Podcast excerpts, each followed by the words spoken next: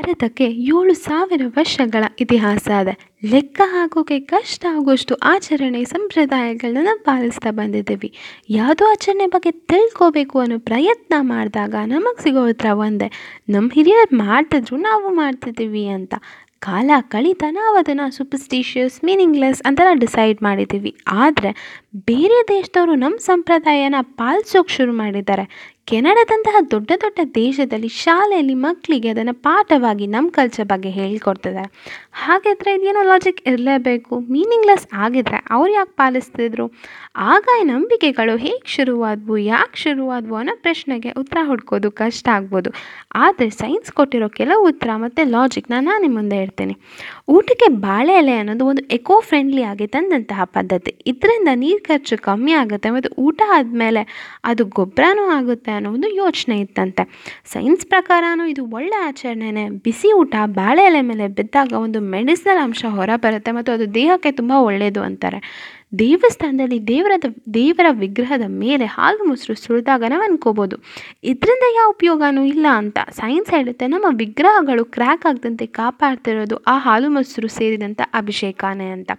ವಿಗ್ರಹದ ಕೆಳಗೆ gold copper ಅಥವಾ ಸಿಲ್ವರಿಂದ ಒಂದು ಪೀಠದ ರೀತಿ ಮಾಡಿರ್ತಾರೆ. ಅಭಿಷೇಕ ಅದರ ಮೇಲೆ ಬಿದ್ದಾಗ ಅದು ಮೆಡಿಸಿನಲ್ ಅಂಶ ಉಟ್ಕೊಳ್ಳುತ್ತೆ ಮತ್ತು ಅದಕ್ಕೆ ಎಷ್ಟು ರೋಗ ವಾಸಿ ಮಾಡೋ ಕೆಪ್ಯಾಸಿಟಿ ಇರುತ್ತಂತೆ. ಅದಕ್ಕೆ ಅಭಿಷೇಕ ಮಾಡಿದ ತೀರ್ಥ ಅಥವಾ ಪಂಚಾಮೃತ ಆರೋಗ್ಯಕ್ಕೆ ಒಳ್ಳೆಯದು.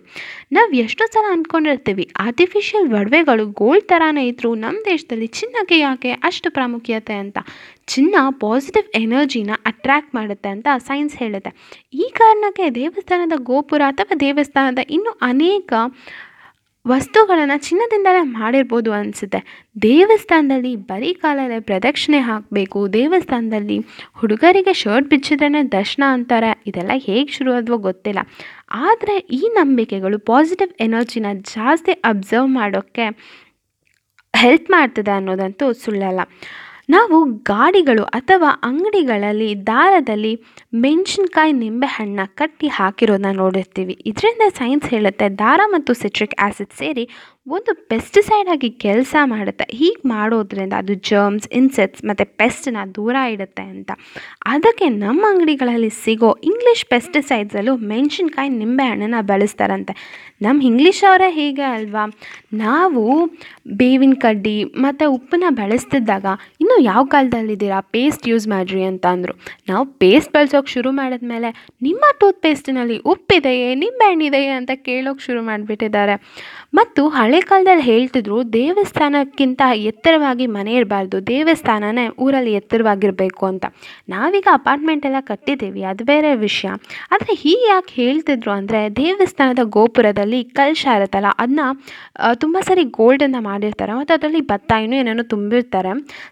ಬಡಿದಾಗ ಅದು ದೇವಸ್ಥಾನದ ಕಡೆ ಡೈವರ್ಟ್ ಆಗುತ್ತಂತೆ. ಅದು ಆಗ ಜನಕ್ಕೆ ಸಿಡಿಲಿನಿಂದ ತೊಂದರೆ ಆಗೋದು ತಪ್ಪೋದುತ್ತೆ, ತಪ್ಪುತ್ತಂತೆ. ಮತ್ತು ಮೆಹಂದಿ ಹಾಕೋದ್ರಿಂದ ದೇಹದ ಉಷ್ಣ ಅಂದರೆ ಹೀಟ್ ಕಮ್ಮಿ ಆಗುತ್ತೆ.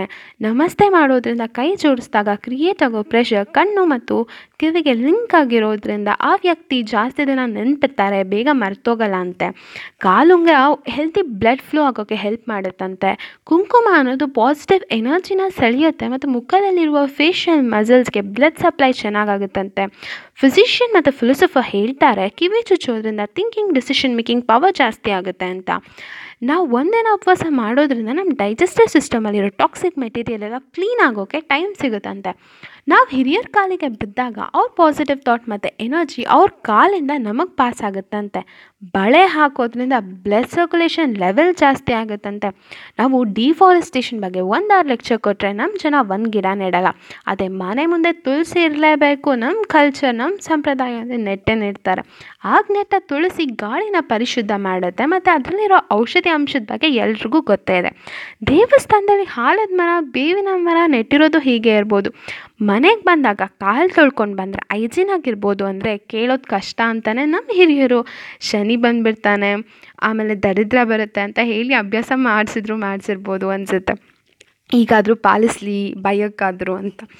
ಸೈಂಟಿಫಿಕ್ ಆಗಿ ಹೇಳಿದ್ರು ಕೇಳಲ್ಲ ನಮ್ಮ ಆಚರಣೆ ಅಂತ ಹೇಳಿದ್ರು ಕೇಳಲ್ಲ. ಅಂಥದ್ದವ್ರಿಗೆ ಕೊರೋನಾ ಕೇಳೋ ಥರ ಮಾಡಿದೆ. ಎಷ್ಟು ಒಳ್ಳೆ ಒಳ್ಳೆ ಆಚರಣೆಗಳು ವಾಪಸ್ ಬಂದಿದೆ. ಈ ಕಾಲು ತೊಳೆಯೋದು, ಆಮೇಲೆ ನಮಸ್ಕಾರ ಮಾಡೋದು ಎಲ್ಲ. ನಮ್ಮ ಸಂಪ್ರದಾಯ ಆಚರಣೆಗಳು ಯಾಕೆ ಹೇಗೆ ಶುರುವಾದವು ಗೊತ್ತಿಲ್ಲ. ಆದರೆ ಅದರಿಂದ ಒಳ್ಳೇದಾಗ್ತಿರೋದಂತೂ ಸುಳ್ಳಲ್ಲ ಅಂತ ಸೈನ್ಸ್ ಪ್ರೂವ್ ಮಾಡಿದೆ. ಕೆಲವು ಮೂಢನಂಬಿಕೆಗಳು ಇವೆ ನಿಜ, ಆದರೆ ಎಲ್ಲ ಮೂಢನಂಬಿಕೆಗಳಂತೂ ಅಲ್ಲ. ಎಷ್ಟೊಂದರಿಂದ ಒಳ್ಳೇದು ಆಗ್ತಿದೆ ಅನ್ನೋದು ಸುಳ್ಳಂತೂ ಅಲ್ಲ.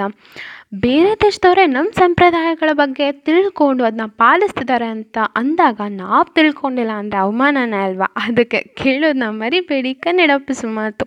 ಇನ್ನೂ ಕೆಲವು ತಿಳ್ಕೊಬೇಕಾದ ವಿಷಯಗಳನ್ನ ನಾನು ನಿಮ್ಮ ಮುಂದೆ ತರ್ತೀನಿ. ಇಂತಿ ಮುನಿಷಾ ಎನ್ ಎಚ್ ಗೌಡ. ನಿಮಗೆ ಈ ಆಡಿಯೋ ಇಷ್ಟ ಆಗಿದ್ರೆ ಲೈಕ್ ಮಾಡಿ, ಶೇರ್ ಮಾಡಿ, ಸಬ್ಸ್ಕ್ರೈಬ್ ಮಾಡಿ ಮತ್ತು ನೋಟಿಫಿಕೇಷನ್ಗಾಗಿ ಬೆಲ್ ಐಕಾನ್ನ ಪ್ರೆಸ್ ಮಾಡಿ. ಧನ್ಯವಾದಗಳು.